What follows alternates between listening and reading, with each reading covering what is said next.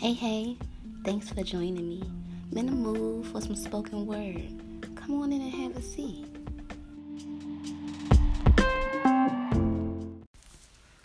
The title of this piece is In Our Sorrow.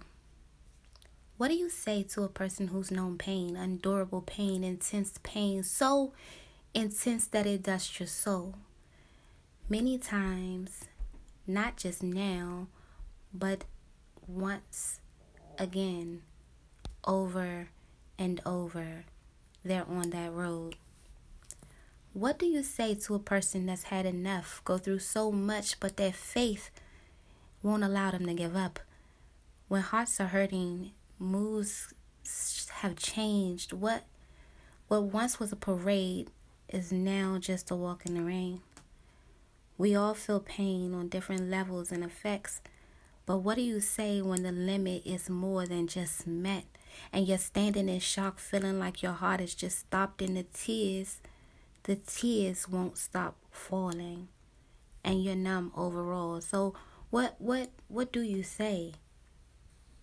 Say I love you with a warm embrace. Wipe the tears from their face because there's nothing more to say. We all will one day be in their place in our sorrow.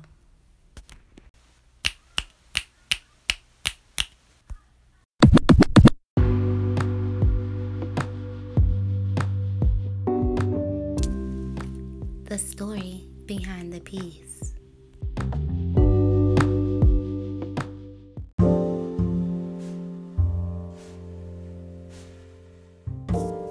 Hey, it's Lady though. So the story behind the piece is um, I wrote that poem uh, when my uncle Donald died. Um, it was just a very sad time, and um, that's how I was expressing um, the way I was feeling. Period. With everybody's death, um, pretty much it's the only thing that's guaranteed to us in life, and some people don't really know how to embrace other people when they have a loss.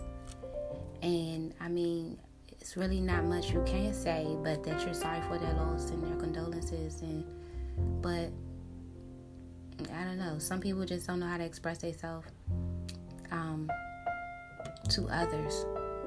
Uh, for me, writing this piece was a release. I can't say it minimized on the tears, but it was a release. And all my writing is a release.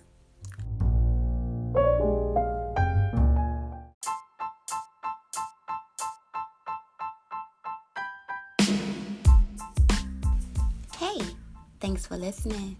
Come back and bring a friend, because it's lady though.